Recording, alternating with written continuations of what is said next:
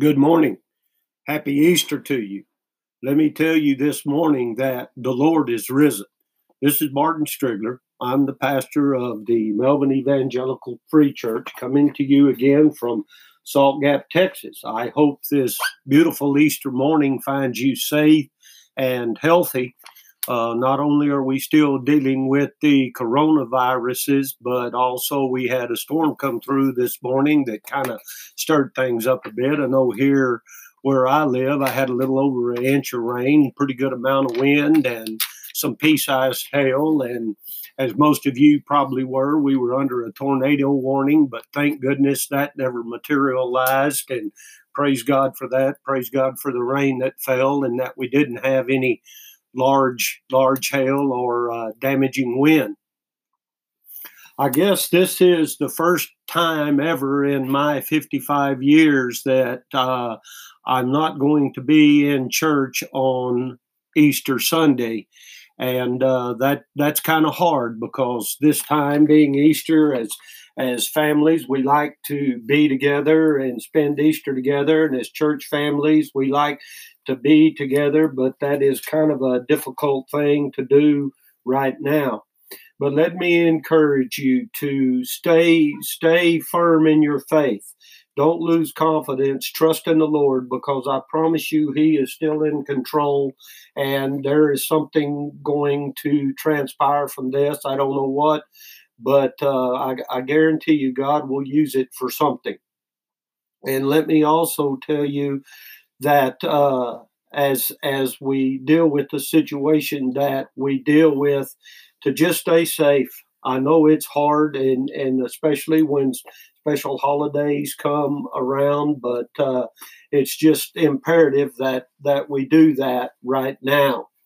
Uh, I want to bring a message to you this morning. This message is going to come from the 27th chapter of Matthew, and we're going to spill over into the 28th chapter as well. So be getting your Bible and be turning to Matthew, the 27th chapter, and we're going to begin reading here in verse 62. Uh, I know uh, I used to several years ago, I'd ask an old rancher when it was going to rain again, and he would say, Well, we're a day closer. And I was visiting with a pastor friend of mine this past week, and I uh, I had had some plans to do some things at our church in Melvin, and I just couldn't get comfortable with it, and I had to cancel it off. And then as I was visiting with this pastor friend of mine, I said, "Well, I hope one of these days we're going to get back to a certain degree of normalcy. And he said, "Well, I can tell you we're a day closer. So uh, we're we're we're going to come through this some way somehow, and uh, we just got to trust in the Lord and keep our faith." Now I want you to uh, be looking in the Matthew the twenty seventh chapter. We're going to begin reading in verse sixty two the Bible says, Now the next day that followed the day of the preparation, the chief priest and the Pharisees came together unto Pilate, saying, Sir, we remember that that deceiver, talking about Jesus, said, While he was yet alive, after three days I will rise again. Command therefore that the sepulchre or the tomb be made sure or secure until the third day lest his disciples come by night and steal him away and say unto the people, He is risen from the dead. So the last arrow, error or the last deception shall be worse than the first. Pilate said unto them, You have a watch or a guard. Go your way, make it as sure as you can, or as secure as you can. So they went, and they made the sepulchre sure or secure, sealing the stone and setting a watch or putting a guard there.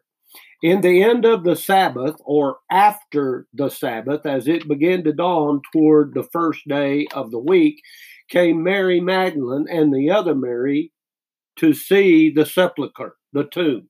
And behold, there was a great earthquake, for the angel of the Lord descended from heaven and came and rolled back the stone for the door and sat upon it. His countenance was like lightning, and his raiment or his clothing white as snow. And for fear of him, the keepers or the guards did shake and became as dead men. And the angel answered and said unto the women, Fear not, fear not ye, for I know that ye seek Jesus, which was crucified. But here's the good news He's not here, for he is risen. As he said, Come see the place where the Lord lay and go quickly and tell his disciples that he is risen from the dead. And behold, he goeth before you into Galilee. There shall ye see him. Lo, I have told you. And they departed quickly from the sepulchre with fear and great joy, and did run to bring his disciples words. Now, as we scrutinize this text this morning, it says the next day, the one after the preparation day, the chief priest and the Pharisees went to Pilate. Sir, they said, we remember that while he was still alive, that deceiver said, After three days I will rise again. So give the order for the tomb to be made secure until the third day. Otherwise, his disciples disciples may come and steal the body and tell the people that he has been raised from the dead. This last deception will be worse than the first. Take a guard, Pilate answered them. He said, Go and make the tomb as secure as you know how. So they went and and to make the tomb secure by putting a seal on the stone and posting the guard. After the Sabbath at dawn on the first day of the week, the Bible tells us that Mary Magdalene and the other Mary went to look at the tomb there was a violent earthquake, for an angel of the Lord came down from heaven and going to the tomb rolled back the stone and sat on it. His appearance was like lightning, and his clothes were white as snow. And the guards were so afraid of him that they shook, and they became like dead men.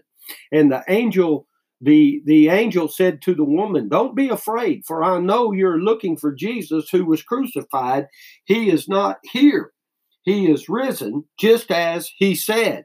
He is not here, he is risen. That's what I want to visit with you about today. He is risen. You see, the cross was empty and the tomb is now empty because he is risen. You see, the religious leaders took Jesus' resurrection claim more seriously than the disciples did. The disciples didn't remember Jesus' teaching about his resurrection. You find that in Matthew, the 20th chapter, verses 17 through 19.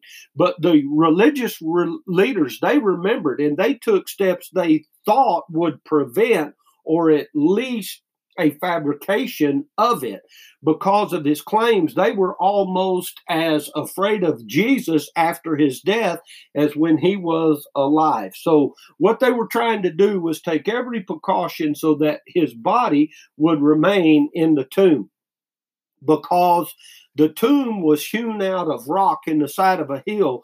There was only one entrance. So the tomb was sealed by stringing a cord across the stone that was rolled back over the the entrance and the cord was sealed at each end with clay.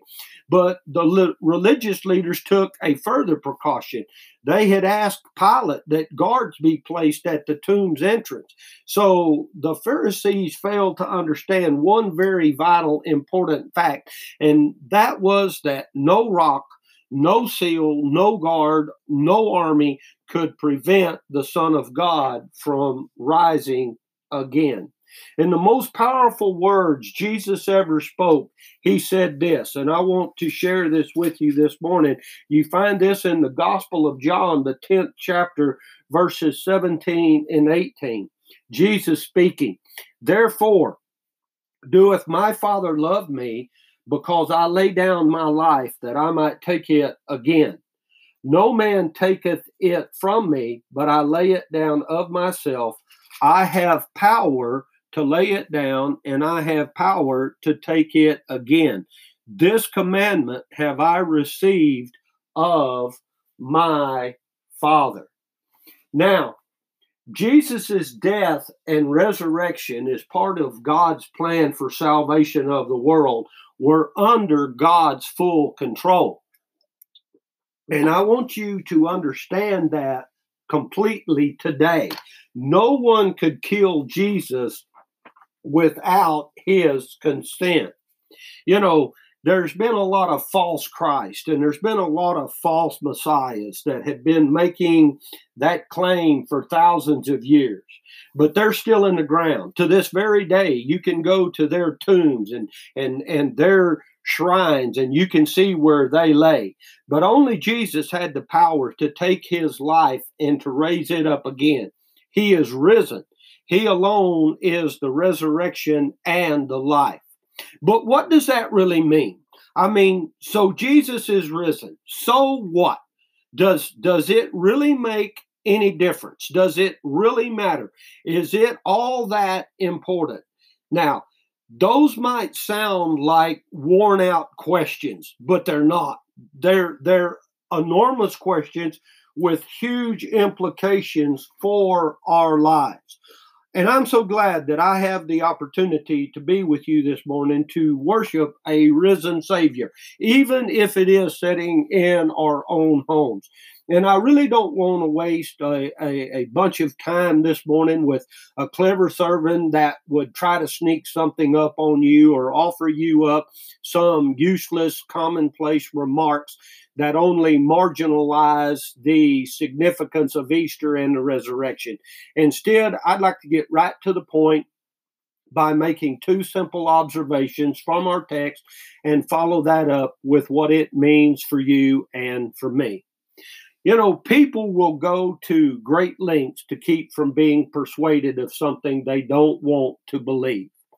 Once Jesus was in the tomb, the religious leaders knew how damaging it would be for rumors of a resurrected Jesus to spread around.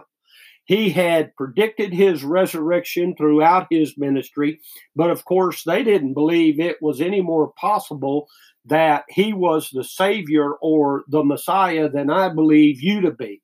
In their minds, Jesus was simply a blasphemer. He was a slap in the face of God and, and all the Jews. So there was no way on God's earth that this man was going to do anything other than rot in the grave and quickly fade from the minds of the people that were gullible enough to follow him. But what they did believe to be possible was for Jesus' disciples to plot and carry out the theft of Jesus' body so it would be possible to spread rumors of a supposed resurrection. Even though in their minds it couldn't possibly happen, rumors that it would would be just as bad. So they went to Pilate they pressed him to assign Roman soldiers to guard the tomb to prevent anything from happening until after the third day. You can see the fear they had of anyone claiming Jesus was raised. This deception that Jesus was raised would be worse than the first deception that Jesus could be raised. You know, the Bible tells us in Psalm, the 14th chapter, verse 1 the fool says in his heart that there is no God. The fool also says in his heart that Jesus isn't the Savior, or Jesus isn't the Son of God, or Jesus didn't really rise from the dead, or that Jesus never lived in the first place. The fool says that Jesus was just a man, or Jesus was just a good man, or a good prophet, or a good teacher, or a great spiritual leader, but not the Son of God, and certainly not on, the only way to eternal life. But that's a fool. Those aren't my words. They're the words of God. You find that, as I said, in Psalm 14.1. Denying the reality of the resurrection doesn't make it any less true. You know, the Old Testament foretold it. Jesus foretold it. Jesus died on the cross, was buried in a tomb. That, that was easy to find appeared three days later with a physical body. The Bible tells us that he was seen by more than 500 people. The Gospels were written only a few years later and confirmed it. The resurrection is, is celebrated in the earliest churches. You know, the, the most bitter enemies of Jesus confirmed it, and the lives of his disciples were transformed by it. there is so much evidence testifying to the reality of the resurrection of Jesus Christ. It's almost ridiculous, and yet still people can't believe it. In our text, we find men who talked with Jesus. They listened to Jesus talk about his coming death, about his burial, about his resurrection, and saw the miracles that he performed. And all they could do is plot against a possible body snatch. They didn't want to believe. And regardless of 2,000 years of evidence and scholarships and life transformation, men today still will go to great lengths to keep from being persuaded of something they don't want to believe.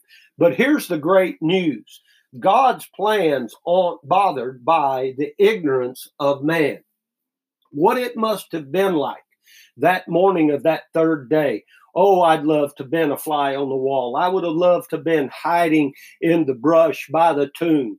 You know, God's not asking me, but but if He ever wanted to know what I want in heaven, my answer is going to be a instant replay of what transpired that third morning there at the tomb because the Bible says that on that morning of the third day, there was a violent earthquake as the Lord's angel came from heaven and rolled back the stone. Can you imagine those Roman soldiers posted at that tomb? I mean, think about it. What were they going to do? This was the God that spoke the world into existence, the God who scraped up a handful of dirt and breathed life into it. This was the God that parted seas and rivers, the God that made water flow from the rocks, the God that turned a woman into a pile of salt and brought a giant of a man to his knees before a young shepherd boy. This was the God that swallowed a man for three days in a fish's belly, and the same God that allowed that man to live. This is the God that persevered and preserved an old prophet in a lion's den, and the same God that swallowed up naysayers in the ground. I know they didn't believe any of that, but what were they going to do if it was? we know what they did do. They fainted on the spot and probably needed to change their shorts, if I was guessing. The angel's message to the women that day was the greatest news they'd ever hear. I know you're looking for Jesus, but he's not here. Why? Because he is risen. Listen, God's plans aren't bothered by what men or demons might do. He is sovereign. He is omnipotent, which means he is all knowing, and uh, omnipotent, which is all powerful. They could have posted 10 thousands of guards that weekend, but that grave was still going to open because there was a Savior coming out of that tomb. I just want you to think about this for a minute. Have you ever taken the time to think that the entire Old Testament is Satan's attempt to prevent the birth of the Savior and the story of how God wasn't bothered by it? You know, God promised a Savior, and Satan killed Abel. So, what did God do? He provided a Seth. And the story goes on and on and on. Jesus is born of a virgin, and King Herod tries to kill him. Jesus sets his path to the cross and Satan tries to tempt him. Jesus is pouring his heart out in the garden and Judas betrays him. But none of it mattered. Jesus came to earth for those very things to be born of a virgin, live in victory over sin, die a cruel sacrificial death for you and for me, and finally be raised from the dead that Sunday morning long ago. If you think the guards got a surprise, I wonder what Satan got out of this deal. So now I have to go back to my initial question. So what? I mean, so Jesus is risen. So what? Does it really make any difference? The answer is yes. The resurrection of Jesus Christ makes a huge difference. The fact that Jesus is risen and that he is alive and well today has some important implications for you as well as for me because the resurrection is vitally important and the key to the Christian faith. I mean, the whole Christian faith foundation is built upon Jesus dying on that cross and, and rising from, from that tomb. And why is that so important? Well, First of all, Jesus kept his promise to rise from the dead. So we can believe he will keep all his promises. The resurrection ensures that the ruler of God's eternal kingdom will be the living Christ, not just an idea, not a hope or a dream. We can be certain of our resurrection because he was resurrected. In other words, death is not the end, there's a future life. The power of God that brought Christ's body back from the dead is available to us to bring our morally and spiritually dead selves back to life so we can change and grow. The resurrection provides the substance of the church's witness to the world. We don't merely tell lessons from the life of a good teacher, we proclaim the reality of a resurrected Jesus Christ. That's how important it is for each one of the each one of us. And I just want to give you three examples of that. First off, if the claim that Jesus made about rising from the grave is, grave is true, then we are compelled to believe that everything else he ever said is absolutely true too. He said we must be born again. He said that no man comes to the Father except through him. He said that he is the way, the truth, and the life. He said that one day he will return again. And the question is, will he find faith? This means that everything Jesus said about salvation is true. Everything he has said about heaven and hell and the coming judgment is true. Everything he said about being right related to God is true. Everything he declared about loving others and being the church and his expectation for us are true. It means that everything he declared about himself is true. He is the Son of God, the Son of Man, the light of the world, the one and the only, the bread of life and the living water. If everything Jesus said is true, then there are no other ways. There is no second chance after death. Your good deeds can't outweigh your bad ones. And he's not worried about whom you might impress here on earth. You know, here a couple of weeks ago, when I started this podcast, my first sermon that, that I preached uh, uh, uh, to a computer was, What are you going to do about it? What are you going to do about it? Well, I want to ask you that same question this morning. What are you going to do about this Jesus guy? Because this is one thing you can't remain neutral about. Of all the decisions that we are faced with that we have to make while we're alive on this earth, this is by far the most important decision. You either choose to accept him and live for him and be a part of his team, or you reject him and you turn your back on him and you work against him. So that is what the reason this is so important for each one of us today. What are you going to do about this Jesus guy? What are you going to do?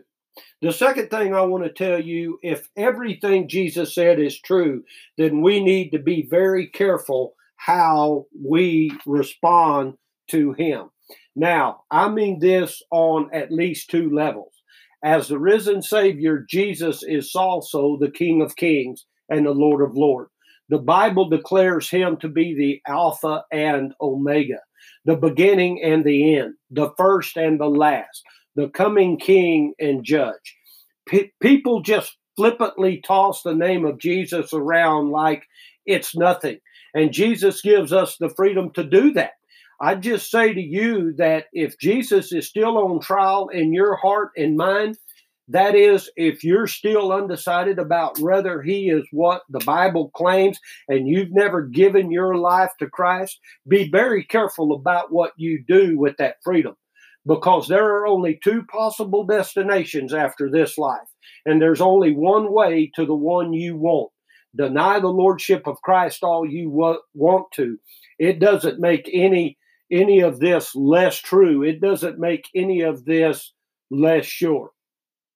Those of us who are believers, people who have been redeemed, we need to be careful also how we respond to him. Jesus isn't impressed in our religious games. Are we living for him like we ought to? Or are we following from afar? Jesus made a statement. You find this in Luke 18, verse 8. And you and I need to think about what he said. Listen, when the Son of Man returns, will he find faith on the earth? Jesus wasn't questioning whether he'd find the faith or people saved by faith. The question was whether Jesus would find us living by faith. Would he find people living what they claim to believe? I pray my life lives up to the holy expectations of a righteous God. You know, Jesus' question probably indicates that as the time for his return draws near, evil will become so dominant that many in the church will fall away from the kind of faith that perseveres. As we approach history's end, the question for each believer is Am I persevering in faith? continuing in my prayer, calling on God, studying His Word, or am I so preoccupied with this life that I am not looking forward to Christ's return and His eternal kingdom? My daughter's telling me I'm, I'm, I'm running low on time here, so I've got to move along. The third thing that I want to tell you if Jesus is the risen Savior, then we of all people ought to be the most joyous people on the planet. Have you ever really listened to the words of the great old hymns? Some of the songs that we probably would have sang today if we would have been congregated in church. How about Because He Lives? Because He lives, I can face tomorrow. Because He lives, all fear is gone. Because I know He holds the future, and life is worth the living just because he lives. How about Christ arose? Low in the grave he lay, Jesus my Savior, waiting the coming day, Jesus my Lord. Up from the grave he arose, with a mighty triumph o'er his foes. He arose a victor from the dark domain, and he lives forever with his saints to reign. He arose. Hallelujah, Christ arose. And the other one that come to my mind is He lives. I serve a risen Savior. He's in the world today. I know that He is living, whatever men may say. Rejoice, rejoice, O Christian. Lift up your voice in saying, Eternal hallelujahs to Jesus Christ the King. Oh, people, I wonder how it must break the heart of God to see his people who have been delivered from darkness to light, from blindness to sight, from weeping to laughter, from bondage to sin to the liberty in Christ, walking around in defeat and in shame and, and like our team is losing. Let's celebrate with goodness and glory and majesty of God. Let's celebrate today the risen Savior. He's not in the tomb, He's risen. Let's be like the women there in verse 8 of our text this morning. It says, They hurried away from the tomb, afraid yet filled with joy. So I want to wrap this sermon up today, and I want to ask that we just not walk up to the tomb of Jesus and weep of his death, but whether we rejoice to know that he is alive and well.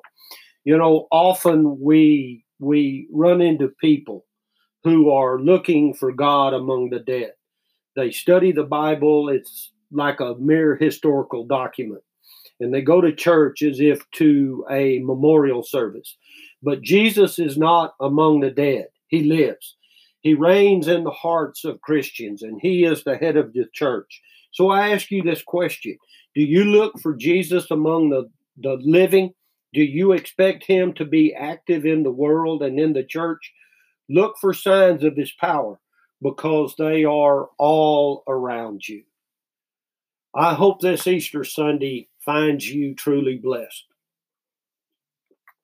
and finds you clinging to your faith and trusting in the Lord because He is alive and He is well and He is still in control.